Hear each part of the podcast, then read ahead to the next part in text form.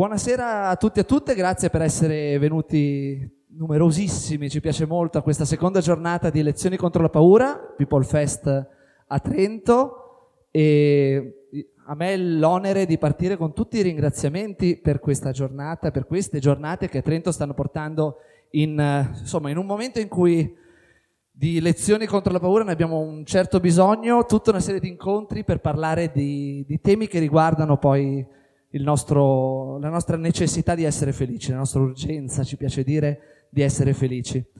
E questa sera partiamo adesso e andiamo avanti per tutta la serata, parleremo di lavoro insieme a Davide Serafin e a Giorgio Maran e a Ilaria Zomer che ci aiuterà poi a rompere la quarta parete che è ben evidenziata da questa prima fila vuota, tra l'altro, se qualcuno voglia di sedersi ci sono delle sedie ancora. E Parliamo di lavoro attorno ai due libri, salario minimo, quattro giorni, li trovate tutti quanti grazie alla libreria Due Punti qui con noi e proseguiremo poi subito dopo con eh, Stefano Catone e Sara Zanatta per parlare di memoria attorno al libro La Vesta di Bolzano e parlando appunto di un tema, l'antifascismo, che di nuovo in questi giorni giusto giusto un attimino ci preme. E, ehm, io non dico moltissimo altro in realtà per introdurre. Questo incontro lo stiamo inseguendo, lo dicevamo prima con Davide, con Giorgio, con Ilaria, da moltissimo tempo, perché sentiamo l'urgenza di parlare di un modo di intendere il lavoro che sia molto diverso da quelli che banalmente i nostri datori di lavoro concepiscono. E crediamo che sia il momento di iniziare a dirci che il lavoro è quello strumento fondamentale per cercare di essere più felici e non semplicemente per guadagnare il pane. E questa, diciamo, credenza, se volete, eh, la stiamo anche cercando di portare in giro per Trento. Oggi è il primo incontro di un percorso che noi ci piacerebbe portare avanti per molto tempo e che era chiuso attorno ad un titolo che trovate in giro con delle grafiche, con un QR code, trovate su quel tavolino un po' di materiali e il titolo è Lavorare perché. Noi abbiamo perso, e qua io poi lancerò la palla a, Davide e Giorgio per la prima chiacchiera e poi Ilaria appunto per dialogare con loro e con il pubblico e ehm, sul senso di tutto quello che facciamo nelle ipotetiche otto ore canoniche che investiamo in lavoro, ma che poi in realtà sappiamo benissimo non essere quelle otto ore canoniche, e nel tentativo di cercare di usare quello strumento per quello che dovrebbe essere che non è più. Il lavoro ad oggi per molti e molte di noi è afflittivo, è una schiavitù, è uno strumento che non ci dà quella libertà di poter essere, di, por- di poter fare, e di poter vivere, di poter essere felici, di poter sorridere, di poter costruire eh, progetti che non siano progetti sempre e solo riflessi su di noi. Il lavoro in questo momento è una cosa che ci rende tristi, che ci umilia molte volte e, e insomma a noi piacerebbe tornare a parlare di questo argomento senza soffrire di tutte queste simpatiche cose. E perciò oggi partiamo da, dal lavoro, che è molto collegato poi in realtà anche a tutto il discorso che faremo dopo con Stefano e Sara.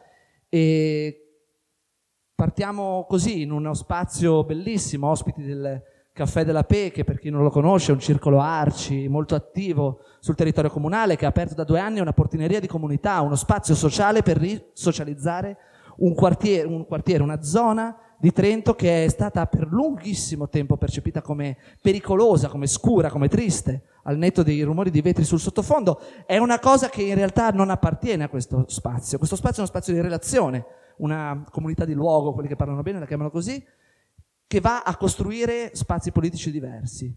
Perché poi c'è sempre questa parolaccia qua, la politica, che rientra in tutto quello di cui parleremo oggi, e che rientra in quello che oggi è successo a Roma, che ieri è successo a Roma, che sta succedendo in Italia e che insomma dialoga con noi, per quanto sia un dialogo brutto, che non ci piace fare, è un dialogo che dobbiamo affrontare. E quindi io vi lascio a voi la chiacchiera molto libera, ne parleremo per un po', speriamo molto che ci siano tante domande, tante interazioni e grazie per essere qui. Grazie appunto a People, grazie a Due Punti, grazie al Forum Trentino per la Pace, grazie a Samba Radio che sta registrando, ecco cosa dovevo dire al microfono, sta registrando questa, questo dialogo. E infatti non vi spaventate, anche quando ci saranno degli interventi del pubblico vi chiederemo di farli comunque al microfono perché questo dialogo è un dialogo collettivo, è il tentativo di non avere uno spazio di proprietà. Anche quella rassegna non è una rassegna che appartiene alle persone che l'hanno immaginata. Questa rassegna non appartiene a noi che l'abbiamo immaginata. È uno spazio collettivo dove stare assieme, dove stare bene assieme, possibilmente. Samba Radio appunto ci, ci darà modo di ripercorrere anche quello che diremo noi oggi e di diffonderlo e di farlo circolare per quello che ci sarà possibile. Quindi grazie anche a loro, grazie a Caffè della Pe, grazie a Bukik che in realtà domani ci ospiterà per l'ultima giornata, ma di cui vi parliamo in, co- in coda. E io lascio il palco, come si dice in questi casi, a Davide, a Giorgio, a Ilaria e a tutti voi. Grazie.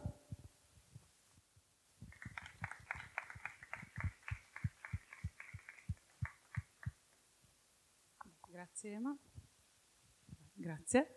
E, beh, io lascerei la parola a voi direttamente, non, non, vorrei perdere tempo, ma se poi vorrete leggere i loro due libri, eh, un concetto li accomuna, un concetto li attraversa ed è quello della cultura del lavoro.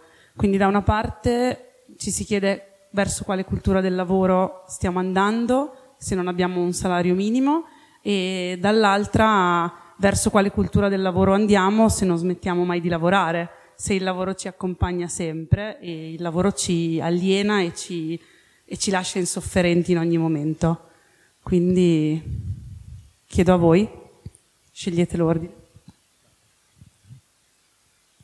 Ma in, intanto questa è una, forse la, la domanda, è una domanda enorme e ehm, Recentemente ho potuto parlare con eh, un ciclo fattorino, li ricorderete i rider, nessuno ne parla più, no? Dei, del, di queste persone che consegnano per pochi spicci il cibo o altre cose eh, presso le nostre abitazioni. E ehm, questo giovane, forse aveva qualche anno in meno di me, se non ricordo, e, e l'ho trovato nel centro della mia città e gli ho chiesto, l'ho avvicinato e gli ho chiesto se le cose stessero andando meglio per, per la, la, sua categoria. E lui ha iniziato a raccontarmi, senza tanti, tanti problemi, mi ha detto, oh, ma sì, tutto sommato, eh, quando lavoro tanto riesco a, a fatturare, perché è una partita IVA, a fatturare 1500-1600 euro e nei giorni in cui non, non ho tanta voglia di lavorare, fatturo di meno, guadagno di meno mensilmente, arrivo a ottenere puliti 700 euro. Ora, io uh, l'ho guardato, sembrava contento, l'ho guardato e, sono rimasto stranito. Come fa a essere contento di essere sfruttato? Perché 700 euro in un mese non, non ti permettono di vivere neanche in una, in una piccola città come quella in cui da cui provengo, che si chiama Alessandria. E, ehm, è, un, è, un, tema abbastanza, abbastanza, spinoso, sembra quasi che eh, sia stato convinto no, di, di, eh, di, poter lavorare quando vuole. Lui dice io smetto, domani non, se ho voglia di non lavorare non lavoro. E in cambio di questa flessibilità estrema, eh, altri giorni invece lavora tantissimo, 12, 13 ore, 14, quello che riesce a fare, anche nelle ore notturne, anche quando piove, e questo per quella paga eh, ridicola. Ora, sapete, io ho cominciato a scrivere di questo tema e, e il libro Salario Minimo è il, il termine finale no? di, di, un'attività che è cominciata con Senza più valore e poi proseguita con Schiavi elettrici e, e sono due, due, titoli sempre di People eh, ho cominciato proprio da, da, da, dal caso dei, dei ciclofattorini, eh, chiedendomi come mai no, ci fossero queste situazioni di, eh, di sfruttamento che non generavano eh, proteste. Poi fondamentalmente eh, qualche cosa è venuto fuori nel tempo, ci sono stati degli scioperi, com- hanno cominciato i rider di Torino eh, nel 2017, ma erano, si, si, trattavano comunque di piccoli movimenti. E, il mondo eh, del lavoro ormai è costituito da una, larga fetta di lavoratrici e lavoratori che sono soggetti a condizioni di questo tipo. Hanno contratti a termine, hanno contratti di tirocinio, hanno, a volte non hanno il contratto, per, banalmente. E ehm, la quota è sempre più larga di persone che eh, non, non, sono, eh, com, come dire, regolarizzate, non vivono una, un rapporto eh, positivo con il proprio lavoro. Lo vivono co- da sfruttati, quindi si tengono stretto quel poco che hanno perché altrimenti non hanno nulla, quindi la scelta è tra quel poco e il nulla. Ora, ehm, Ovviamente eh, parlare di salario minimo a queste persone fa sempre un po' specie perché il salario minimo è legato strettamente ai lavoratori cosiddetti inquadrati in rapporti di lavoro subordinato. Si parla di salario minimo quindi eh, in relazione alla contrattazione collettiva. Ho cercato di spiegarlo in, uh, nel libro. Eh, questo libro nasce da un'esigenza fondamentale che, che ormai mi, mi, mi attanagliava, cioè eh, di fissare alcuni concetti chiave su, in tema di salario minimo. Perché eh, quando si parla di salario minimo in Italia si riparte sempre dall'inizio, si dice ah, attenzione, il salario minimo può minacciare i contratti collettivi. Sì, ok, lo può fare. Il salario minimo può generare disoccupazione. Sì, ok, lo può fare. Il salario minimo può eh, causare eh, lavoro irregolare, quindi eh, datori di lavoro che pagano eh, fuori busta, eh, fanno i, i, i finti part time, riducono il tempo di lavoro effettivamente ehm, scritto no, all'interno della busta paga. E io ogni tanto quando ho sentito rivolgermi queste obiezioni ho detto, beh, queste cose accadono già adesso, con e senza salario minimo stanno già accadendo. Eh, quindi ho eh, avuto questa esigenza di fissare, di scrivere, di mettere mh, mm, nero su bianco eh, le obiezioni, le risposte a queste obiezioni. I contratti collettivi possono coesistere con un salario minimo, non è vero che, non, che, che ne costituiscono una minaccia. I contratti collettivi anzi possono beneficiare dell'esistenza del salario minimo possono avere quindi un pavimento sotto il quale non andare, perché oggi, ad oggi, una buona parte di lavoratori del settore, del settore privato, lavoratori subordinati, coperti da contratti collettivi, hanno paghe estremamente basse. E allora dici, ma eh, perché tutte queste obiezioni quando eh, effettivamente il salario minimo può portare un beneficio, può, può, no, può stabilire un pavimento sotto il quale non andare. Quindi i sindacati stessi, eh, quando si siedono intorno ad un tavolo e discutono con la parte datoriale, beh, hanno dalla loro il fatto che non si può andare sotto il minimo legale. Ad oggi ci sono dei contratti, io cito sempre multiservizi, che è il, il contratto lo chiamano erga omnes perché viene utilizzato un po', un po in tanti settori, no? non è un contratto legato ai metalmeccanici, non è un contratto legato al commercio e via discorrendo, ma copre trasversalmente tanti settori e eh, viene utilizzato spesso nei casi di eh, distacco di manodopera, quando un, un, pezzo della funzione dei processi aziendali viene distaccato e viene affidato a cooperative, guarda caso, e queste cooperative che cosa fanno? Sono cooperative di servizi, quindi applicano il contratto multiservizi. E che cosa succede col contratto multiservizi? Che un lavoratore che stava magari inquadrato nel, nel, nel comparto metalmeccanici passa al multiservizi e vede la sua retribuzione scendere e il contratto, l'ultima versione è stata approvata nel 2021 con eh, un'ampia, un'ampia, un, voto favore, un ampio voto favorevole di, di, delle lavoratrici e dei lavoratori riunite nelle, nei consigli di fabbrica e eh, alla, a livello 2, che è il livello più rappresentativo, eh, contempla una paga eh, mensile di circa 1270 euro che tradotto in termini orari fa 7,2 euro l'ora lorde, ok? Quindi il 40 ore a settimana, se sono 40 ore. 40 ore a settimana. Quindi, e poi adesso ti lascio la parola sul, sull'orario perché, eh, eh, capite, da una parte abbiamo mh, dei lavoratori che sono al di fuori dei contratti, che vengono sfruttati e che lavorano tantissimo, possono anche non lavorare, e, e, alcuni di questi sono anche contenti, sono sottoposti a, alla partita IVA, quindi sono totalmente autonomi e qualcuno di questi ogni tanto muore perché è sottoposto a dei rischi non contemplati, quello di andare per strada con la bicicletta durante eh, la pioggia, durante la tempesta, eccetera, e eh, banalmente, come è successo a questo ragazzo Sebastian che aveva 24 anni ed era un ciclofattorino di Firenze, eh, rischia, si rischia di essere investiti dai sub. È dura adesso. È dura. no, provo provo a portarla su un piano differente no? di quello delle condizioni di esercizio materiale del lavoro che stava descrivendo eh, Davide adesso, cioè provo a fare un ragionamento ripartendo un po' dalla domanda iniziale su che cosa, a cosa serve il lavoro oggi nella, nella nostra società, quali ruoli ha il lavoro all'interno della nostra società. Io penso che schematizzando e andando via molto, diciamo, facendola un po' grossa, serva fondamentalmente a tre cose. La prima è quella di cui stavamo parlando, o che, che fa o dovrebbe fare, cioè darci l'accesso a un reddito. E, e quindi ovviamente, insomma, il lavoro ci dà quello che serve per vivere.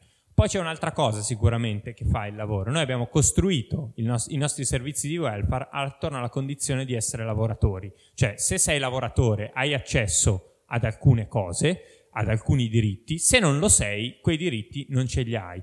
Ah, se sei un lavoratore hai accesso alla pensione, alla malattia, all'infortunio, alla formazione, alle ferie, tutte queste cose ce l'hai solo se hai un lavoro. Se non hai un lavoro queste cose non le hai, ti devi organizzare la vita come credi, ma non hai il diritto alle ferie, non hai il diritto alla malattia. Devi essere in grado, come dire, di recuperare quello che ti serve per vivere eh, indipendentemente dal fatto di avere o no un lavoro. E quindi questa è la seconda grande cosa, cioè noi abbiamo costruito le nostre società attorno a questa condizione. Ma perché l'abbiamo fatto?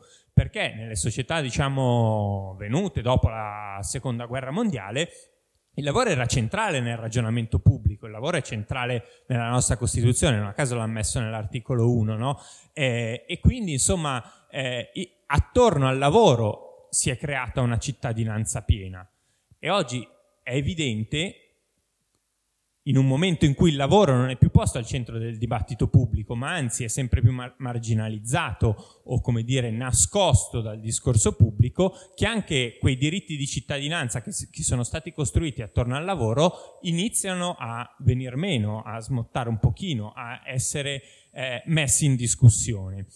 E questo ovviamente è un problema, non a caso i governi del, diciamo, della Prima Repubblica ponevano al centro la politica del pieno impiego, come si chiamava. Oggi questa cosa qua abbiamo accettato che ci sia un tasso di disoccupazione strutturale, che può essere il 5, il 7, a seconda dei momenti, a seconda di chi lo dice, però noi come società abbiamo accettato che l'idea del pieno impiego non sia qualcosa un, nell'orizzonte del possibile. L'abbiamo messa fuori. C'è la disoccupazione strutturale perché, insomma, ragazzi, l'economia funziona così e bisogna andare in questa direzione qua. E poi penso che il lavoro faccia una terza cosa, in realtà. Il lavoro ci fa sentire capaci di, di fare ciò che serve alla società, ci dà un posto all'interno della gerarchia sociale e ci fa sentire capaci di dare il nostro contributo alla riproduzione di tutta quanta la società. No? La società va avanti grazie al lavoro e allo sforzo collettivo di milioni e milioni di persone. Avere un lavoro ci fa sentire capaci di fare qualcosa che effettivamente ha un ruolo, serve all'interno delle nostre società. Non a caso non avere un lavoro è una delle, co- delle, cose peggiori che ci possono capitare, sia perché perdiamo il reddito, sia perché perdiamo il diritto ad una cittadinanza piena, ma anche perché perdiamo il senso del, del nostro stare assieme, di, di, ci, iniziamo a sentirci inutili. Nel libro cito un pochino di studi che dicono che lavorare troppo e poi ci arriviamo fa male, ma anche lavorare troppo poco fa male. Un sacco di ansia, disturbi depressivi, eh, sono legati, i problemi di salute mentale sono legati alla mancanza di un lavoro, cioè non avere un lavoro è un fattore di rischio enorme rispetto a, allo sviluppo di problemi di salute mentale. Perché? Perché evidentemente siamo noi stessi e la società tutta a dare al lavoro un ruolo centrale no? nella nostra vita sociale pubblica, ci permette di avere relazioni ulteriori altre rispetto a quelle della, della nostra cerca familiare, cosa che insomma è, è piuttosto evidentemente più, è il mezzo principale attorno al quale sviluppiamo questo tipo di relazioni, quindi evidentemente è un ruolo piuttosto importante. Beh, è evidente che oggi accettare che una parte delle persone un lavoro non ce l'abbia mette in discussione queste, tutti questi ruoli che, che, al lavoro possiamo dare. E io eh, la dico così perché credo che noi dobbiamo fare tante cose attorno al lavoro e al concetto di come lavoriamo e non lavoriamo. Cioè, da una parte sicuramente c'è un tema il tema salariale su cui non torno, mi pare che insomma un, un, po' la questione salariale, cioè in Italia i salari sono 30 anni che sono fermi e, e questo come dire teniamolo come punto fermo, no? Tutti hanno fatto eh, Francia, Germania più 40% più o meno, eh, altri paesi a- ancora, ancora, di più, in Italia eh, sono fermi se non sono diminuiti in termini reali, cioè quindi siamo diventati tutti quanti più poveri, cioè siamo, possiamo permetterci una quantità di beni e servizi inferiore rispetto a quella che potevamo permetterci 30 anni fa e poi dopo anche da qui magari è, è utile leggere quello che succede diciamo, nella vita politica anche alla luce di questi dati. Io credo che sia, come dire, una chiave di lettura importante per capire anche un pochino quello che succede. No, dicevo, io credo però che rispetto al lavoro dobbiamo anche fare diverse cose, cioè il lavoro non è solo sfruttato perché è sottopagato, anche, c'è anche un tema di totale subordinazione all'interno dei luoghi di lavoro, cioè un, un diciamo, dei padri nobili della sinistra eh, che come Trentin eh, ha parlato per tutta la vita e per tutta la vita ha scritto del tema della libertà nel lavoro, cioè della democrazia all'interno dei luoghi di lavoro. E eh, lui diceva una cosa che io ho trovato sempre molto interessante, diceva in realtà una volta che noi eh, timbravamo il cartellino e passavamo i cancelli, il tornello della fabbrica, essere negli Stati Uniti o essere in Unione Sovietica cambiava poco. Ovviamente erano riflessioni di fine anni 80, inizio anni 90, in cui, come dire, c'era un mondo crepuscolare che stava, che il muro stava, stava cadendo in quegli anni, ci si rendeva conto di tutto quello che non aveva funzionato in quei regimi, no?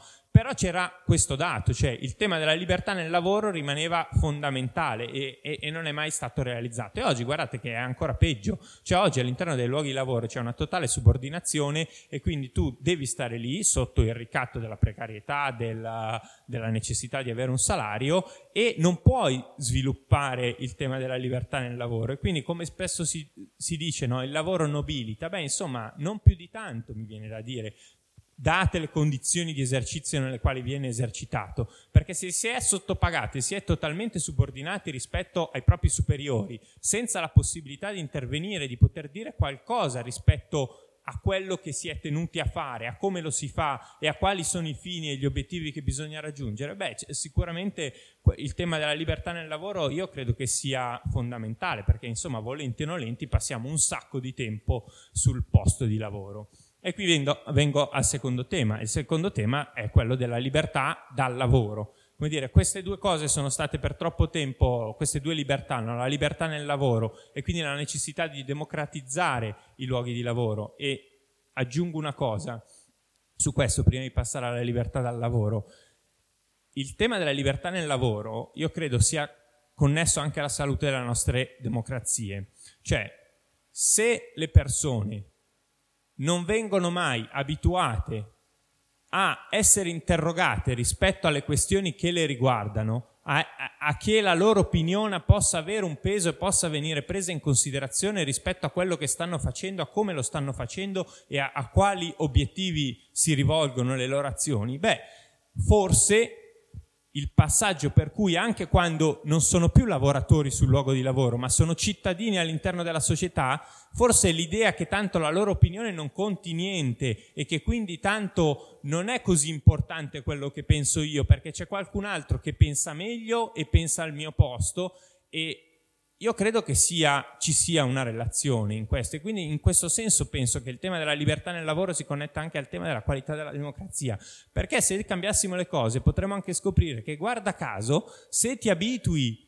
a essere coinvolte nelle decisioni che ti riguardano, è, a quel punto è qualcosa che impari al lavoro ma te lo porti anche a casa e magari la, la qualità, no? per chi si pone l'obiettivo di migliorare la qualità della vita politica e della partecipazione dei cittadini a, alle decisioni e la fatica che si fa nel coinvolgere in, in processi de, diciamo, politici i cittadini all'interno delle nostre società. Ecco, io credo che ci sia una, una connessione anche con quello che succede all'interno dei posti di lavoro. E il tema invece della libertà dal lavoro, perché? Perché noi effettivamente oggi passiamo troppo tempo al lavoro, ma perché troppo tempo rispetto a quello che vorremmo, ma anche troppo tempo rispetto a quelle che sono le necessità. Oggi si è creata una società duale in cui una metà della popolazione, una parte della popolazione lavora troppo, con ritmi troppo intensi ed è, come dire, grazie anche all'utilizzo della, della tecnologia, no? il lavoro tracima ogni aspetto della nostra vita, eh, quindi mail sul cellulare, messaggi, eccetera, quindi siamo sempre raggiungibili e potenzialmente possiamo eh, operare la nostra prestazione lavorativa ovunque, e dall'altro lato invece una, una grandissima quantità di individui che non lavora affatto o lavora troppo poco e vorrebbe lavorare di più. Ma perché vorrebbe lavorare di più? Perché vorrebbe avere una, una, paga dignitosa che gli permetta di arrivare alla fine del mese. Per quello prima io intervenivo e dicevo 40 ore nel multiservizi quando lo fanno, perché nel multiservizi lo standard è il part-time, ma è il part-time involontario, per cui lavori 16, 20 ore a settimana, si vedono anche robe meno, eh, con, con, orari eh, settimanali minori e poi l'azienda lavorai con eh, il lavoro supplementare, cioè ti faccio lavorare un po' di più solamente quando mi serve e per massimizzare l'intervento all'interno dei, diciamo, dei, mm, eh, dei, dei picchi in cui ho troppo lavoro e quindi utilizzo il lavoro esattamente come una merce, come qualcosa che prendo quando mi serve e scarico quando non mi serve più. Peccato che poi tratti la vita delle persone. Chiudo dicendo ehm, perché succede questo? Beh, io credo che succeda perché eh, soprattutto data la struttura produttiva del nostro sistema economico, no? l'Italia è un paese che è specializzato in uh, settori maturi e servizi a basso valore aggiunto, fondamentalmente. Eh, allora, in, nei settori maturi, nei servizi a basso valore aggiunto, le cose, cioè il lavoro, si fa più o meno così. Cioè, si faceva l'esempio del multiservizi, che per lo più sono imprese di pulizie. No, le pulizie non posso, è difficile che mi invento qualcosa di geniale che mi fa migliorare la produttività oraria di quel lavoratore in una maniera tale da essere dirompente sul mercato e battere la concorrenza. E allora alle aziende non resta altra strada che chiedere alle persone di lavorare un po' di più per un po' meno soldi. Magari non gli do i materiali, non gli do il detersivo, non gli do eh, la, la vela con cui puliscono il corridoio, perché deve come dire, rosicchiare ogni parte possibile per mantenere il proprio margine di profitto. Poi c'è tutto il tema degli appalti, perché questi funzionano con gli appalti che sono sempre più bassi e, e le aziende, come dire, fanno sempre più fatica a, a, a tirare fuori qualcosa e quindi ovviamente poi vanno sui lavoratori. E questo per chiudere, per dire che è perfettamente razionale anche in un mondo in cui il lavoro che serve è sempre di meno, concentrarlo su sempre più persone, convincere queste persone di essere, come dire, degli eletti, i pochi fortunati che possono, che in grado così bravi da avere un lavoro e tenere un grande esercito di persone pronte a sostituirlo e quindi come elemento di disciplina degli, di, de, dei lavoratori. Credo invece che sarebbe molto più razionale fare un'opera diversa. Noi oggi nella nostra società abbiamo bisogno di redistribuire tante cose, le ricchezze, il potere, i saperi e tra le cose che dobbiamo anche andare a redistribuire c'è esattamente il lavoro, perché il lavoro manca per alcune persone, ma non perché il lavoro è scarso in senso assoluto, è una scarsità artificiale. Allora noi oggi dovremmo redistribuire il lavoro e il tempo libero per come dire, coinvolgere in una maniera più equa tutti quanti i cittadini e ritornare anche a un'idea di una prospettiva di piena occupazione che oggi abbiamo abbandonato ma che invece penso che sia possibile eh, provare a recuperare.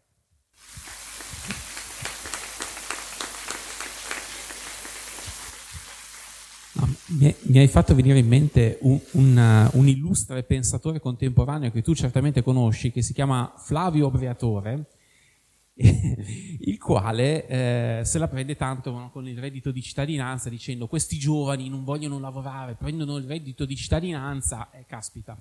Però se, se, ci pensate questo è una, una, un grandissimo autogol che si è fatto, perché ha praticamente detto che le opposizioni che lui offre no, nella, sua, nella sua azienda, chiamiamola così, nel suo ristorante, prevedono paghe che sono concorrenziali con il reddito di cittadinanza, quindi 700-800 euro al mese.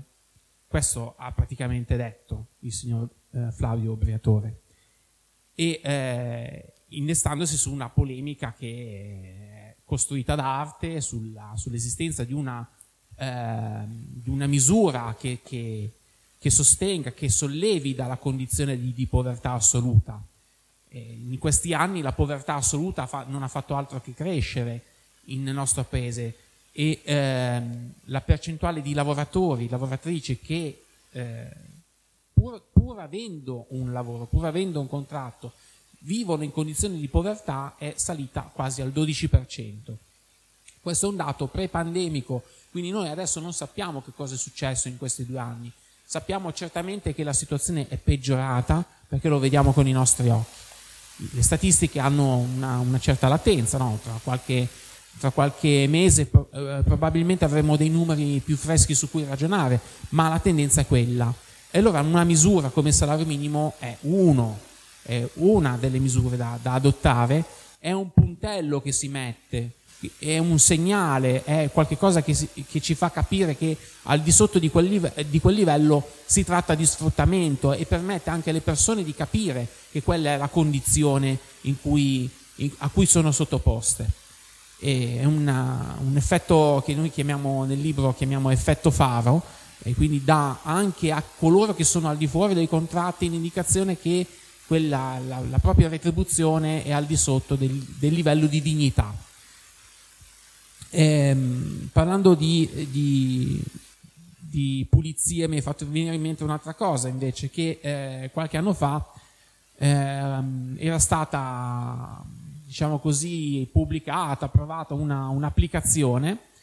Questa applicazione permetteva a chiunque, di, iscrivendosi, di diventare eh, dei, la, chiamiamoli così, eh, lavatori di automobili, cioè persone che eh, potevano essere, ricevevano un messaggio sul, sul proprio, sulla propria applicazione, si recavano in una determinata zona della città, eh, leggevano la targa della macchina e lavavano la macchina con prodotti eh, senza acqua no? in, in, in, sito. Io ho avuto modo di leggere un contratto di collaborazione di, que- di alcune di queste persone, eh, di questi lavoratori che erano quasi tutti stranieri. Ebbene, eh, erano condizioni eh, ovviamente da fame a livello retributivo, ma erano anche condizioni eh, che impedivano qualsiasi tipo di eh, col, di, diciamo così, di riconoscimento della subordinazione. Questo è un grosso problema che abbiamo, che ci portiamo dietro e che il, il lavoro digitale, il lavoro tramite le applicazioni, tanto spesso eh, non, eh, non, rientra nella fattispecie del lavoro subordinato anche eh, diciamo così, tenendo in considerazione gli aggiornamenti normativi che pure ci sono stati in questi, in questo, in questi ultimi due anni. E questo è un aspetto grave perché ci, eh, ci sottopone un po' tutti diciamo così, al rischio che eh, singole attività vengano eh, trasferite eh, nella, nella, dinamica tra committente e prestatore d'opera all'interno di dinamiche completamente digitalizzate dove non c'è nessun controllo neanche sulla decisione che la, l'applicazione prende nell'allocazione delle, eh, delle attività lavorative. Quindi siamo eh, anche in questo caso non solo trattati sottoposti a condizioni degradanti, eh, ma non abbiamo più la riconoscibilità rispetto alle decisioni. È un aspetto molto grave su cui, su cui bisogna riflettere, su cui mi verrebbe da dire la politica dovrebbe riflettere, cosa che non fa e ahimè dopo i personaggi che si sono palesati in queste ultime ore difficilmente farà anche nel prossimo quinquennio. E non aggiungo altro. Posso solo? Vai. In realtà mi ricollego a questo discorso perché prima si diceva che sono giornate un po' tristi e c'è bisogno di trovare anche nelle piccole cose eh, il bello. Beh, prima Giorgio un po' ha risposto alla domanda del lavorare perché era molto bello che hai detto a un certo punto ti dà un posto nella società. E questo è è, un bel punto di partenza effettivamente che eh, credo che in realtà di nuovo è, è, una cosa che ritorna in entrambi i vostri testi e si, si ritrova come, come punto di, di, partenza, come appunto il famoso lavoro nobilità, nobilità l'uomo. E, mm, mi viene da fare una domanda tra subordinato e lavoro indipendente, quindi ehm, fino adesso si è parlato comunque di lavoro subordinato o di lavoro parasubordinato, come può essere quello di rider. E come può funzionare l'approccio che voi avete sul lavoro indipendente?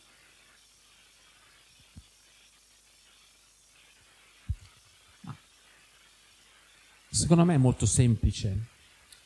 Cioè, bisogna eh, modificare il perimetro e stabilire che tutta una serie di diritti valgono tutte le lavoratrici, per tutti i lavoratori, indipendentemente dal, dall'inquadramento contrattuale o dal fatto che sono lavoratori e lavoratrici indipendenti, autonomi.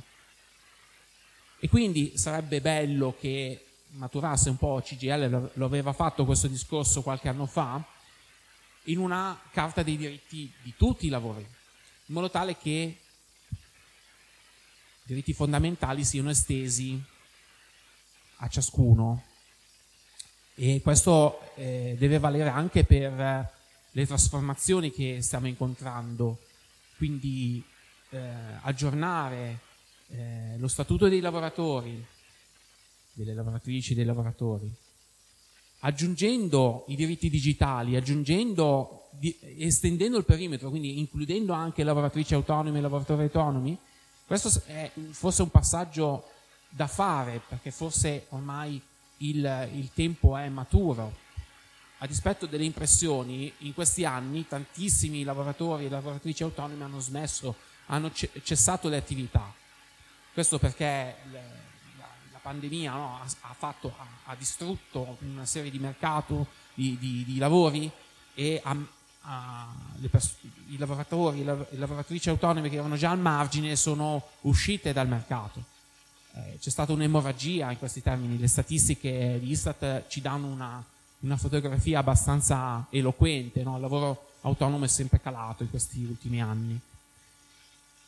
Parad- paradossalmente però il lavoro subordinato non è cresciuto sul tempo indeterminato, sul, è cresciuto sul determinato, su tutte le fattispecie, diciamo così, atipiche e non regolari, eh, non coperte da contratti. Quindi, ehm, a mio modo di vedere, è una questione di confini, dobbiamo abbattere questo confine, includere e estendere i diritti. Sì, io sono d'accordo molto su questo con, uh, con Davide, nel senso che vale per, uh, per, tutti i diritti e come varrà anche per la settimana di quattro giorni, nel libro parla della settimana di quattro giorni, poi eh, come, come provo a spiegare, ovviamente come dire, è un modo per comunicare l'idea che dobbiamo re- assolutamente redistribuire il lavoro, ma già oggi non è che tutti stanno a casa il sabato e la domenica, ci sono milioni di persone che hanno lavori che si articolano in maniera diversa, ma più o meno è normale lavorare 40 ore a settimana, no? Noi abbiamo in mente il classico 8 ore al giorno, dal lunedì al venerdì, eh, per 8 ore e, e quindi 40 ore a settimana.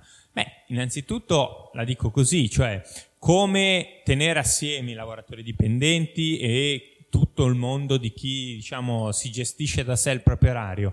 Beh, la prima cosa da fare è un cambiamento culturale rispetto, rispetto a come percepiamo noi stessi nella società e nel lavoro. E guardate che in realtà eh, la risposta ce l'abbiamo guardando indietro. Cioè, sabato non è sempre stato festivo, cioè, a noi adesso sembra assolutamente scontato che una persona che ha un lavoro normale, come noi, come noi definiremmo normale, il sabato e la domenica siano due giorni eh, festivi, ma il weekend l'hanno inventato, io lo dico così di solito, il weekend l'hanno inventato i socialisti, cioè a un certo momento eh, il movimento operaio e i partiti socialisti e i partiti in Francia ha detto va bene, la domenica è il giorno di Dio e il sabato è il giorno nostro, stiamo a casa e facciamo una, una settimana articolata su cinque giorni giorni e non più su sei. E in Italia eh, le otto ore sono state raggiunte pri- al giorno, sono state raggiunte per la prima volta nel 1919 quindi con un accordo insomma, dei metalmeccanici e poi pian piano esteso a tutte le altre realtà, eh, fino anche al momento in cui, giusto, giusto per tenere un po' sul tema diciamo, della nostalgia, eh, non è il governo Mussolini che ha fatto le otto ore, il governo Mussolini ha preso atto del fatto che l'orario normale fosse otto ore al giorno e ha fatto la legge famosa del 23 che stabiliva che l'orario normale erano le otto ore al giorno, ma nei rinnovi contrattuali che c'erano stati in quegli anni eh, erano, le otto ore erano già diventate la norma. E il sabato è diventato festivo alla fine degli anni 60, autunno caldo, 69, rinnovi contrattuali successivi e, e, e il, il, il, sabato è diventato festivo. E a me aveva molto colpito quando ho iniziato a fare le ricerche per, uh, per il mio primo libro in realtà, quindi qualche anno fa, di cui di settimana di quattro giorni eh, cioè era, era, proprio uno strano, nel senso che cercava roba su, questa, su questo tema qua. Adesso lo vediamo un pochino più spesso, no? non che siamo così vicini a, a, che diventi una realtà per tutti quanti, ma insomma se apriamo i giornali ogni tanto qualcosa, qualcosa esce. Ecco. Eh, raccontava come era andata con il sabato. Questo era un imprenditore diceva: Ah sì, ma noi il sabato sì, a un certo punto sì, eh, ci sono state le lotte dei lavoratori perché se lo sono andati, dovuti andare a prendere, non gliel'hanno calato così per gentile concessione, ma eh, è iniziato che poi in realtà noi il sabato chiama, chiamavi il sabato pomeriggio e non è che ti rispondevano tanto negli uffici, nel, dai fornitori, dai clienti. Poi è iniziato che anche il sabato mattina si trovava sempre meno gente. Eh, poi il sabato improvvisamente è diventato festivo e diciamo eh, effettivamente eh, è cambiato il modo di organizzare la società. Ecco, è così, cioè noi dobbiamo iniziare a pensare che all'intervento normativo, legislativo o contrattuale che vogliamo fare, cioè vogliamo fare una legge, facciamo una legge, vogliamo porlo come un obiettivo contrattuale, cioè con i rinnovi dei contratti nazionali, facciamolo attraverso i contratti nazionali, ma oltre a questo quello che serve è un cambiamento culturale, per cui il sabato magari se tu, sei tu a decidere il tuo orario puoi anche lavorare, però sai che è una roba un po' strana e che magari sì, dai, il sabato mattina faccio le ultime robe che devo finire, come mi pare magari tanti, mi viene da dire, persone con uh, la partita IVA fanno, però insomma almeno sabato pomeriggio sto a casa, cioè ecco, se noi immaginiamo la settimana di quattro giorni, il passaggio da fare è lo stesso. Ovviamente non ci sarà uno che controlla col fucile, ah, quello con la partita IVA, stai aprendo il file, no, non aprire il file, devi aspettare lunedì, questa cosa non succederà mai. Però, ovviamente, eh, come dire, è un'autolimitazione perché uno a un certo punto pensa che la sua vita debba essere anche altro oltre al, al lavoro che, che sta facendo. E quindi io penso che, come sempre, c'è un tema normativo, c'è un tema eh, poi di prassi che poi si basa su quello che è culturale, ma è chiedersi anche, e dico l'ultima cosa in realtà ampliando un attimo il discorso, eh, è chiedersi anche qual è il fine ultimo della nostra società e a cosa serve il nostro lavoro, no? Cioè, noi oggi abbiamo invertito eh, le, diciamo, i rapporti di, di dipendenza, cioè noi, come dire, il lavoro è diventato il fine ultimo non viene neanche messo in discussione. No? Chiunque oggi diciamo, partecipi al, al, discorso pubblico dice che uno degli obiettivi deve essere quello di creare lavoro. Intendiamoci, io credo che oggi serva, ma serva fare un sacco di lavoro che, che non viene fatto. Perché ci sono però dei bisogni, non perché serve far lavorare le persone così per qualsiasi cosa. Ci sono dei bisogni che sono inespressi e quei bisogni hanno necessità di avere dei professionisti del lavoro da fare. Abbiamo la transizione ecologica, abbiamo il bisogno diciamo, di cura che è apparso in tutta la sua enormità con il Covid e quindi tutte le professioni sanitarie, ma anche educatori, insegnanti, eh, gli, gli, asili nido. Abbiamo tutto, tutta questa fascia di lavoro, oggi strutturalmente sottofinanziato, ha necessità di avere nuovo lavoro ma noi abbiamo bisogno di creare lavoro per rispondere a quei bisogni, al bisogno di fare la transizione ecologica, al bisogno di eh, far star meglio le persone, al bisogno di mantenere meglio il nostro patrimonio eh, edilizio, le strade, e, e, eccetera. Quindi questo, questo deve essere l'obiettivo del lavoro, cioè il lavoro è uno strumento a servizio dei bisogni collettivi che decidiamo di individuare. Invece noi oggi stiamo trasformando il lavoro nell'obiettivo finale e guardate che questo non avviene per una qualche perversione, come dire, o un'allucinazione collettiva. Avviene perché in realtà il non detto è che l'obiettivo finale della nostra società è massimizzare la produzione e il consumo e che quindi permettere di continuare l'accumulazione dei profitti. Ecco, io per questo credo che rivendicare un orario ridotto e quindi sottrarre tempo al lavoro sia anche un modo per mettere in discussione quello che è il fine ultimo della nostra società e dire no, noi vogliamo svilupparci anche a lato dell'economia e ci sono altre cose che sono più importanti anche del fatto economico e quindi che sia anche in un certo senso mettere in discussione che il fine ultimo che dobbiamo perseguire è semplicemente quello di lavorare di più per produrre di più, per consumare di più, per fare più, far fare più profitti, come sappiamo, a sempre meno persone. Ecco, semplicemente noi è vero, abbiamo bisogno di lavorare di più da alcune parti, ma di distribuirlo meglio, di smettere di fare alcune cose banalmente che non dobbiamo fare, dobbiamo smettere di estrarre gas e petrolio quello certo che crea lavoro, no? Io appunto faccio parte del sindacato su cui, uh, come dire, si incarta sempre, c'è sempre una discussione su questo tema, no? Il, il tema del contrasto tra la tutela dell'occupazione e, ad esempio, la, in questo caso la tutela ambientale. Ma perché stiamo mischiando quelli che sono i nostri fini? Se noi ripartiamo dai bisogni che abbiamo come società collettivamente, come individui, capiamo che per soddisfare questi fini una parte abbiamo bisogno di più lavoro e per soddisfarne un'altra parte, chiudo, c'è invece bisogno di più tempo di più tempo libero per sviluppare relazioni umane, per la partecipazione politica, per avere una vita culturale più interessante, più intensa, per fare quello che ci pare, perché magari può essere banalmente andare a passeggiare col cane o stare nella natura, ma tutte queste attività oggi sono, come dire, che io penso che chiunque, chiunque c'è qui stasera a, a, sentirlo dice eh sì mi piacerebbe avere un po' più tempo per fare una a caso di queste cose e perché non ce, non ce l'abbiamo il tempo? Perché queste cose non, dire, non apportano valore all'economia e, e quindi sono strutturalmente ridotte in uno spazio sempre più angusto, perché il sogno finale è quello che noi siamo sempre impegnati o a produrre o a consumare. E invece rivendicare anche la necessità di avere uno spazio altro io credo che sia importante e passa attraverso una rivendicazione sulla sovranità del nostro tempo.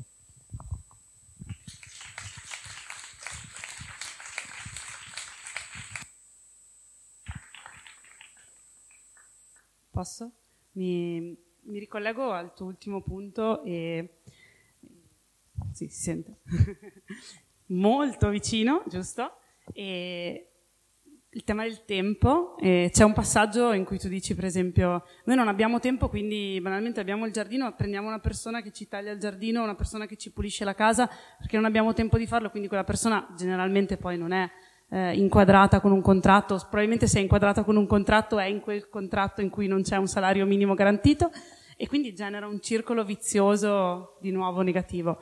E questo tema del tempo è facilmente ricollegabile al tema della cura eh, che di nuovo è trattato da entrambi. Eh, da una parte il, il, tema della cura rispetto al tempo e quindi alla ricaduta che la cura, l'educazione eh, ha poi sulla parte femminile molto spesso e dall'altra parte sul tema del salario la discrepanza enorme che c'è tra salario maschile e salario femminile, eh, che vabbè, in, in, un punto di nuovo è cinque volte superiore, cioè se la differenza è 1 nella parte pubblica, nella parte privata è 5.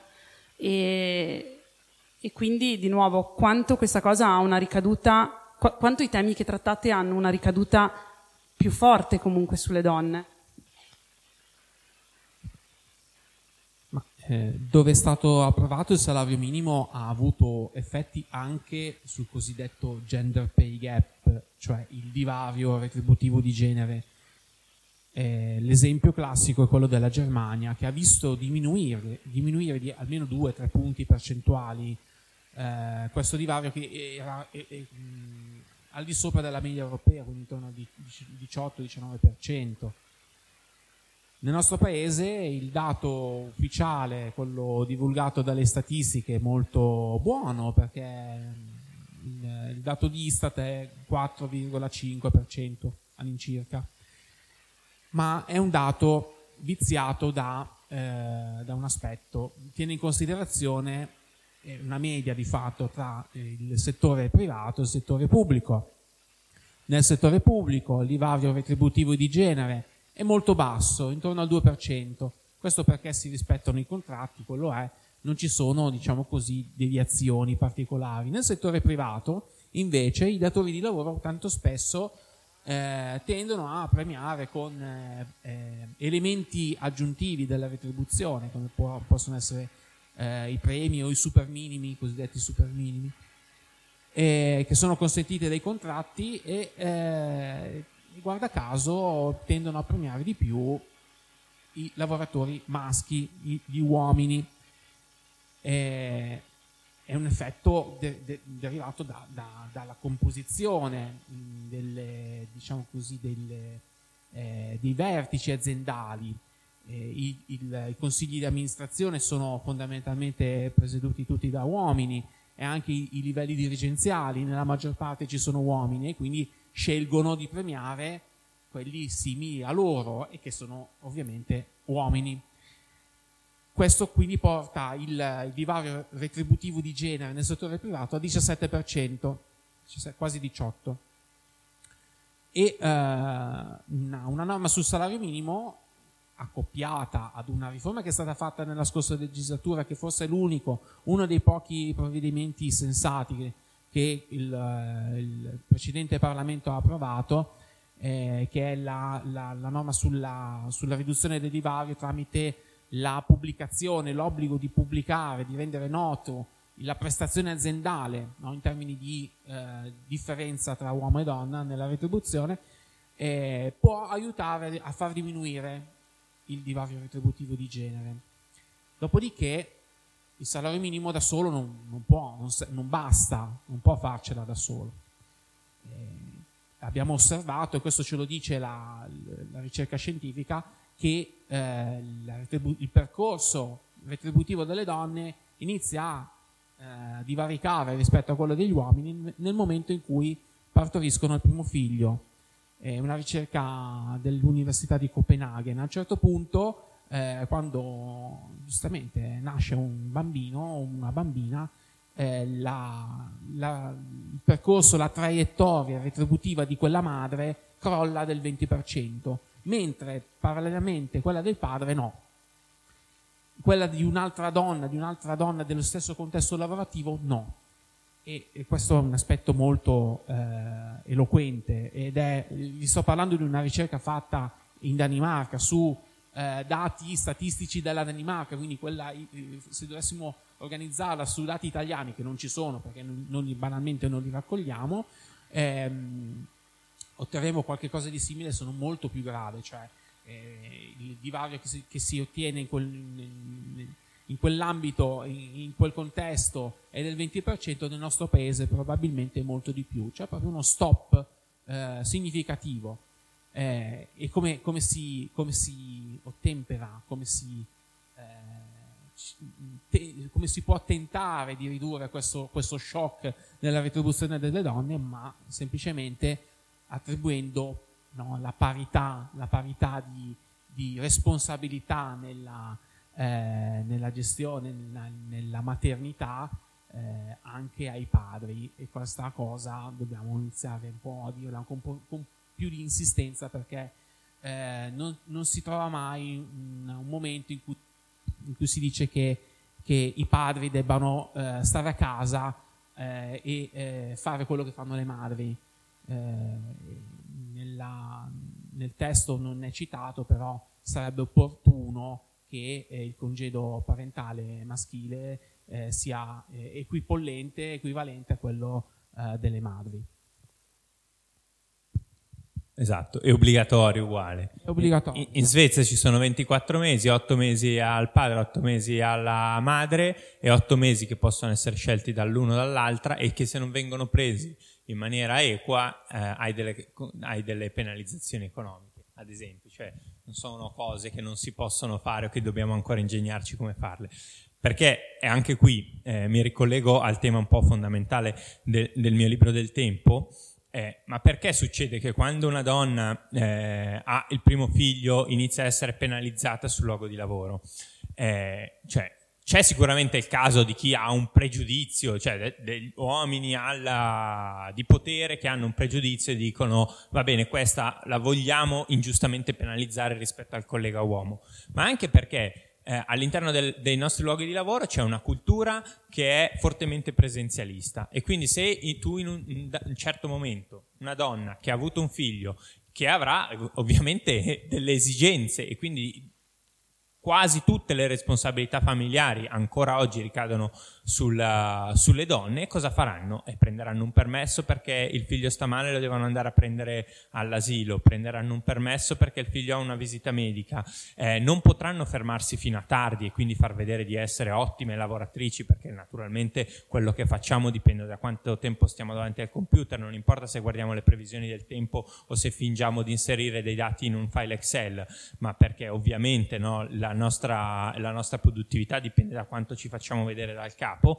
ecco, e, e, e quindi tutti questi fattori faranno sì che se deve fare una trasferta e può, no, eh, sarà molto più difficile che dia disponibilità perché ha delle responsabilità familiari, giustamente. Tutti questi fattori, quindi la gestione del proprio tempo più difficile perché, come dire, gravata da una doppia responsabilità a casa e in, uh, eh, sul luogo di lavoro, fanno sì che farà meno carriera. Quindi certo c'è, come dire, il pregiudizio maschilista nei confronti delle donne, ma ci sono anche, come dire, condizioni oggettive che oggi, per come sono organizzati i nostri luoghi di lavoro, fanno sì che poi nel tempo si producano queste differenze.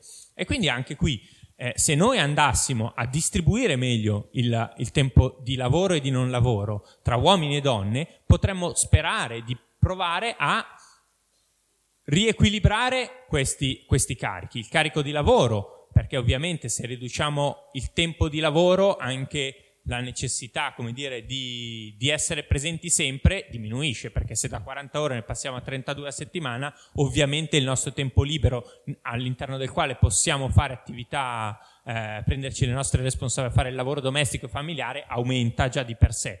E poi anche perché da un, quindi da un lato le donne smettono magari di essere messe di fronte a quella scelta incredibile, cioè di dover scegliere tra il lavoro oppure la carriera, eh, scusate, la carriera oppure la famiglia. E ancora oggi per un sacco di donne è così perché i servizi pubblici, come dire, educativi essenziali sono sottofinanziati e quindi magari la, le donne che, son, che spesso sono quelle che più lavorano part-time, perché? Perché fanno quel tipo di lavori e anche qui con un, dire, un pregiudizio di genere, no? perché le donne fanno le pulizie, le donne fanno le, le maestre, le donne fanno molto spesso questo tipo di lavori, no? eh, in, in, cui c'è come dire un, pregiudizio, le donne devono fare il lavoro di cura e allora quando non lo fanno a casa, eh, il lavoro domestico, quando non, la, non, lo fanno a casa e entrano nel mondo del lavoro salariato, guarda caso devono fare le stesse professioni che sono legate al lavoro di cura e al lavoro domestico, no? quindi sono, come dire, quelle professioni sono quasi appannaggio so- solamente delle donne. Ecco,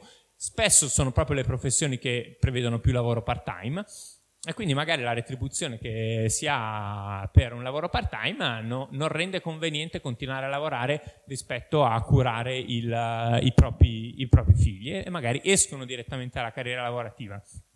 E quindi eh, creando, come dire, un danno che non è solo un tema di giustizia, che io credo ci sia ovviamente, ma è anche un tema, come dire, di insensatezza da un punto di vista economico. Noi sappiamo statisticamente che le donne sono studentesse migliori, all'università prendono voti più alti, si laureano con voti più alti, fanno più esperienze eh, all'estero, fanno più esperienze di volontariato nel sociale, eppure nel momento in cui poi arrivano sui luoghi di lavoro, come dire, come diceva Davide, le carriere iniziano a divergere. E capite che anche da un punto di vista economico è assolutamente folle che si prenda, diciamo, la parte statisticamente migliore a, a, a, come risultati negli studi e poi gli si dica va bene adesso però facciamo noi, eh, voi lasciate perdere. E dall'altro lato ridurre il tempo di, di, lavoro, il tempo che passiamo sui luoghi di lavoro, liberando tempo anche per i lavoratori uomini, come dire farebbe un po' venire meno quella, spesso è una scusa ma a volte invece non lo è così tanto, cioè sono stanco, non riesco a aiutarti, non ce la faccio, lavoro troppo e non riesco a prendermi responsabilità domestiche eh, e eh, familiari. Quindi magari anche gli uomini sarebbero spinti, riducendo il tempo che passano sui luoghi di lavoro, a prendersi qualche responsabilità in più. Chiudo citando un esempio, come sapete parliamo di cose un po', come dire, magari ci sembrano avanti, però c'è un paese che le 35 ore le ha fatte, che sono 35, non sono 32, non è la settimana di 4 giorni, ci sono mille difetti in quello che è stato fatto in Francia, ma ci sono anche degli studi che dicono, vabbè, ok, avete ridotto a 40-35, anzi in realtà era da 39 a 35, in Francia già lavoravano un'ora in meno eh, prima. Eh, ma gli uomini poi alla fine hanno fatto qualcosa di più oppure non hanno fatto niente? Ecco, la risposta è sì, gli uomini hanno fatto qualcosa di più e hanno fatto forse la parte un pochino più... Si sono presi un po' più di responsabilità familiari, non si sono presi più responsabilità domestiche. Come dire, a, abbiamo, abbiamo, qualcuno che ha, che ha, provato ad andare nella direzione che io penso possa essere utile e abbiamo visto come ha funzionato. Cioè, una riduzione in realtà, in quel caso era di 4 ore a settimana dell'orario lavorativo, da 39 a 35, ha fatto in modo che gli uomini abbiano come dire, si siano presi in carico più responsabilità familiari che prima invece non si prendevano eh, in carico. Questa è la soluzione di tutto? Ovviamente no, ovviamente passa da un tema, come dire, retributivo, passa da un, te- un tema dei congedi familiari, passa da un tema anche di conciliazione tra vita e lavoro e quindi di tempo di lavoro e tempo di, come dire, di, per fare altro, tra cui appunto anche la cura della casa, la cura dei figli e, e qualsiasi altra responsabilità domestica o familiare che ci possa venire in mente. Grazie. E mi sembra che dobbiamo giungere alle conclusioni, ma soprattutto passare la parola più che altro. E, non so, io provo a chiudere con una parola che è forse equilibrio, e equilibrio che manca e equilibrio che nelle vostre due proposte c'è. E passo la parola a chi voglia di, di, di dire qualcosa, eh, notando una cosa che abbiamo visto prima con Davide. Io non percepivo un salario minimo, cioè ho capito questa cosa qua perché a un certo punto eh, lui cita una cifra che è 8,50 euro al netto delle spese di IMSS e al lordo delle tasse, correggimi. Allora, al netto della contribuzione lato datore di lavoro, al lordo, eh, quindi al lordo della, della, della tassazione e della contribuzione lato eh, lavoratore. Sembra una cifra piccola, bassa, ma attenzione, sono quasi 2 milioni i lavoratori e le lavoratrici che attualmente prendono meno di questa soglia. Quindi non è, non è irrilevante. Eh, stabilire il salario minimo legale implica che da domani no, eh, hanno un aumento di retribuzione. Eh, sono valori importanti che, che, spostano un po' l'equilibrio del mercato del lavoro. Poi ho spiegato nel libro che eh, la dinamica deve essere, diciamo così, continuativa, cioè il salario minimo non deve essere un valore fisso nel tempo, deve essere, diciamo così, parametrato su, sulla, eh, sul livello generale delle retribuzioni, che è fatto dai contratti collettivi, quindi i contratti collettivi sono importanti e devono essere sempre al centro. Il salario minimo se volete una metafora calcistica, è la linea del fuorigioco. Chi, chi è al, al, di là non, non va bene, no? Però poi nel tempo deve aggiornarsi e allora ho spiegato come, come deve aggiornarsi. Grazie. Ah, vi lascio con questa suspense. no. E, no, questo in realtà era un aggancio proprio perché beh, questo lavoro che personalmente mi piaceva tanto, lavoravo, sono arrivata alle, oltre le 60 ore settimanali con un salario sotto il minimo, eh, ma felice perché secondo me mi dava tantissimo e credo che boh, le esperienze come la mia possano essere quelle di, di tante e tanti che sono qui seduti e quindi non so, così vi lancio la parola e vi chiedo se qualcuno ha voglia di intervenire. C'è un'Anna Benazzoli che...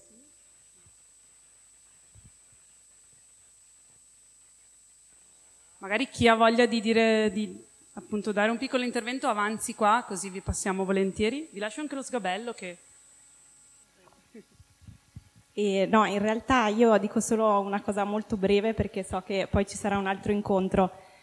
A me sarebbe molto piaciuto che dopo questo, questa prima conversazione ci fosse uno spazio molto aperto di discussione, a partire dalle nostre esperienze personali. Questo perché, vabbè, lo dico spesso, lo ripeto adesso, io credo che il personale sia politico e che se noi ci mettiamo adesso a condividere le nostre esperienze, capiamo che ci sono delle cose a cui non siamo più disposti a rinunciare e in cui soprattutto in futuro non vorremmo eh, rinunciare. Mi piace molto il concetto di dire, quando Ema parlava della rassegna, lavorare perché, che stiamo provando a organizzare e di cui questo potrebbe essere un primo appuntamento, parte dall'idea proprio di chiedersi quale significato ha il lavoro. Perché se non capiamo quello, non capiamo poi a cosa abbiamo diritto. Quindi io credo che ci siano due piani su cui è necessario lavorare. Il primo, quello di diritti per tutti e per tutte subito, da avere adesso. Il secondo, rimettere effettivamente in discussione la cultura del lavoro. O, come ci diceva Ivan Carozzi qualche mese fa a Trento, una nuova antropologia del lavoro. Perché se è quello che stiamo vedendo oggi, io onestamente non lo voglio, cioè ne ho bisogno, per adesso anch'io penso di non percepire il salario minimo in questo momento da partita IVA, quindi con una complessità ulteriore eh, rispetto a quello che si diceva prima, quindi di un accesso al diritto che è legato al lavoro, cosa che io ritengo totalmente sbagliata, e rimettere in discussione che il lavoro e il salario ce l'ha chi se lo merita, perché non è così. Il lavoro e il salario più alto, perché non solo c'è chi lavora troppo e chi lavora troppo poco, ma c'è chi guadagna troppo e chi guadagna troppo poco, non è un merito, ma è frutto delle disuguaglianze che in questo paese ci sono e sono sempre più forti. Quindi l'invito è continuare a discuterne e se appunto vorrete stiamo organizzando questa rassegna in cui ci piacerebbe condividere esperienze personali. Quindi non era una domanda, era una riflessione.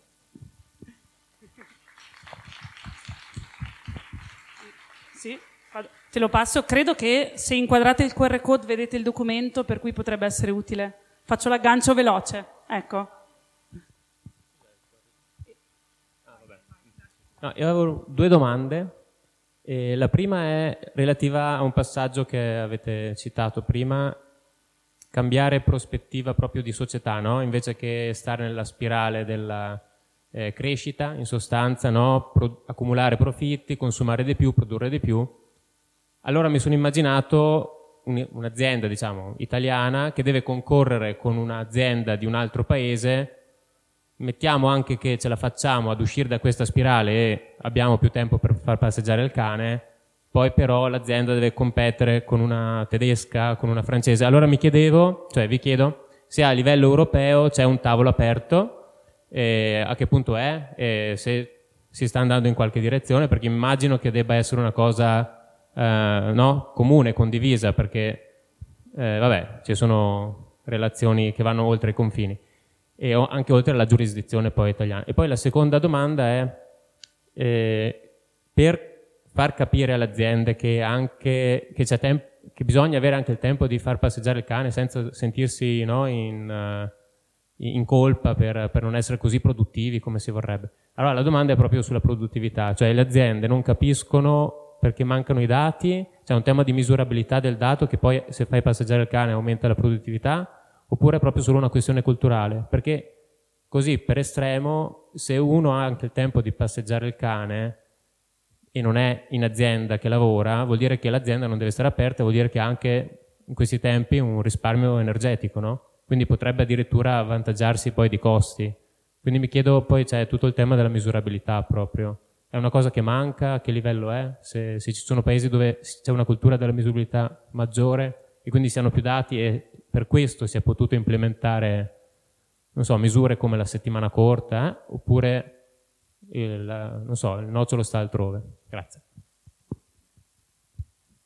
Eh, se vuoi posso rispondere alla prima parte della domanda, eh, dove hai, hai chiesto eh, se esiste una dinamica europea. Sì, è, esistita, è stata approvata di recente una direttiva sul salario minimo, che non è una direttiva sul salario minimo europeo, perché non può esistere un salario minimo europeo, visto che ci sono norme del Trattato sul funzionamento dell'Unione che vietano sostanzialmente alla, all'Unione stessa di adottare eh, misure, eh, regolamenti fondamentalmente, eh, che abbiano ehm, diretta attinenza sulla parte delle retribuzioni.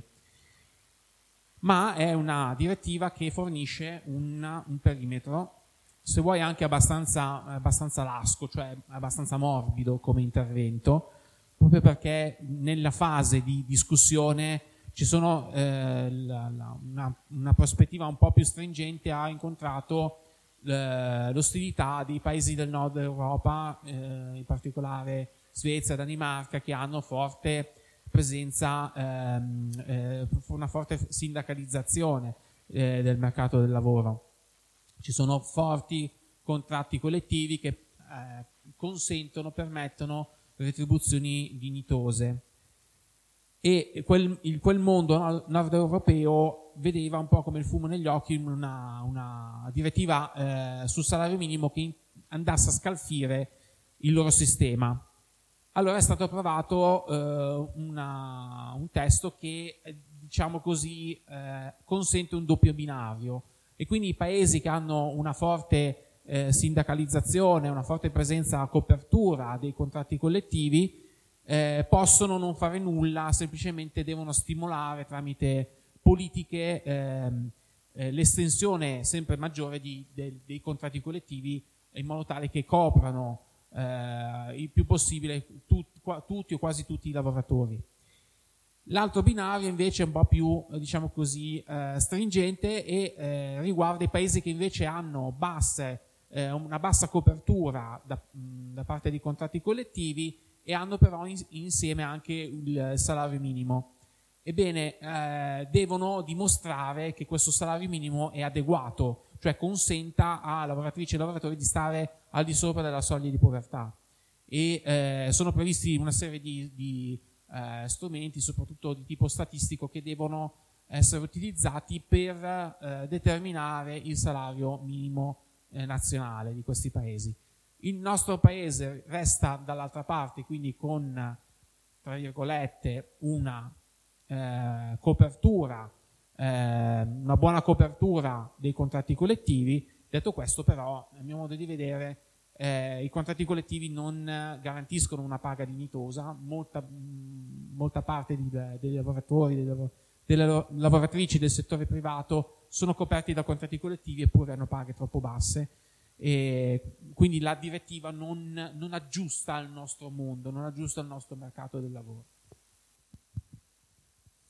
No, provo a rispondere a, a, alle du, una due questioni insomma, di, di Francesco eh, provan- facendo questo esempio. Inizio del Novecento eh, i lavoratori chiedevano le 10 ore al giorno eh, Costanzo Cantoni, presidente dei cotonieri italiani, eh, scrive, prende, dopo uno sciopero, prende la penna, scrive una lettera aperta dicendo ma fino a quanto le nostre aziende saranno disposte a tollerare eh, queste insensate pretese eh, prima che ci, ci, portino alla rovina perché saremo meno competitivi, i costi aumenteranno e guardate questo vale sia per la riduzione dell'orario che per l'aumento dei salari, no? I costi aumenteranno, saremo, saremo meno competitivi, perderemo quote di mercato, eh, non avremo più margini, chiuderemo e saremo tutti più poveri. Ecco, lo, lo, si diceva quando sono state fatte le 10 ore. In realtà la storia ci dice che sono state fatte le 12 ore, le 10 ore, le 8 ore. Il sabato è diventato festivo e la catastrofe non è ancora arrivata. Quindi eh, forse non è questo il punto, no? Cioè il punto della competitività. Certo che bisogna, come dire, stare all'interno di un sistema eh, e, e, dire, di compatibilità. E non è che possiamo sognarci che oggi improvvisamente trasformiamo che tutti quanti lavorano due ore e prendiamo 2000 euro al mese, adesso la dico proprio male, eh, ma è chiaro, però eh, è evidente che come dire, c'è un interesse diverso e contrapposto tra chi eh, tra i datori di lavoro e tra i lavoratori. E quindi viene molto più facile chiedere ai lavoratori di lavorare un po' di più per un pochino di meno soldi piuttosto che andare nella direzione opposta. C'era un economista, e qui mi ricollego al tema delle, della, della produttività, un economista italiano diceva quando non puoi più sfruttare il lavoro, quello è il momento in cui i neuroni ti iniziano a funzionare. Ecco, era Silos Labini, diceva così. Ecco, io credo che sia molto vero e quindi sia il tema delle retribuzioni sia il tema del tempo di lavoro e quindi di una sua riduzione, eh, spingano la produttività in, uh, in molti fattori. Non ultimo, certo quello siamo più riposati e, e, e quindi più efficienti, questo è sicuro, e dico anche più sicuri, perché la maggior parte degli infortuni e degli incidenti sul lavoro si hanno a fine turno e a fine settimana e in un paese in cui muoiono tre persone al giorno sul lavoro forse l'idea tre persone al giorno, cioè mille persone all'anno escono di casa e non tornano perché eh, sono andati al lavoro. Ecco, in, un, in, una società del genere forse fare qualcosa eh, riducendo anche il tempo di lavoro può essere sensato, ma è, come dire, un aumento relativo dei costi del lavoro spinge anche le imprese a trovare soluzioni alternative e a impiegare in maniera più efficiente il fattore lavoro. È quello che eh, appunto viene definito l'effetto Riccardo, no? che, che, era questo economista classico che si era accorto che quando i padroni erano costretti a pagare di più i lavoratori, eh, compravano un nuovo telaio automatico. Adesso la dico an- anche questa così. Perché? Perché diventa più conveniente investire piuttosto che chiedere a una persona di lavorare eh, come un mulo per quattro soldi. Anche qua eh, sono sempre semplificazioni, ma è per far passare un concetto. Ecco, forse siamo nel momento in cui dobbiamo fare questo passo qua, anche, soprattutto se vogliamo cambiare la specializzazione produttiva. Eh, dico una cosa anche nel, nel, primo intervento, si era detto anche, si, non solo alcuni lavorano troppo e lavorano troppo poco, alcuni guadagnano troppo e, e altri guadagnano troppo poco. Anche questo lo, lo collego e chiudo davvero sul tema del, del tempo. Guardate che anche anche su questo e sulla cultura e sulla narrazione che viene fatta rispetto a quanto lavoriamo ha, ha molto peso. Cioè, Elon Musk diceva di, eh, ha detto che lui è stato per una settimana intera all'interno di Tesla lavorando giorno e notte. Eh, Jack Ma, il fondatore di Alibaba, l'Amazon cinese, dice che segue una routine 996, cioè da, lavora eh, dalle 9 del mattino alle 9 di sera per 6 giorni a settimana. Steve Jobs aveva fatto, quando sviluppavano il primo Macintosh, aveva fatto stampare le magliette eh, con scritto working, adesso non mi ricordo quante fossero, forse 19 hours a week and loving it, no? parafrasando McDonald's, salvo poi scoprire che se forse avessero lavorato meno il calo della produttività nelle ore in eccesso è talmente alto che si fanno talmente tanti errori, un economista ha fatto uno studio e ha detto, beh sì, se al posto che 90 ore ne lavoravano 40, il Macintosh lo consegnavano due settimane prima. No, ma perché dico questo? Perché dico che in realtà tutta la retorica sugli orari e anche e quindi sul duro lavoro che quindi viene ricompensato no? di questi imprenditori che dicono lavoriamo così tanto, viene usata anche per giustificare lo scandalo della differenza di retribuzione enorme che c'è, cioè se loro lavorano così tanto, tanto da essere disposti a stare una settimana intera a lavorare all'interno della fabbrica, allora è anche giustificato che siano multimiliardari e ci siano un sacco di persone che invece pur lavorando no, siano sotto la soglia di povertà. Ecco, anche qui la retorica del tempo e della disponibilità al sacrificio che viene usata per giustificare quello che invece è banalmente uno scandalo, per cui eh, anche Elon Musk senza i lavoratori che lavorano per lui non avrebbe costruito un bel niente.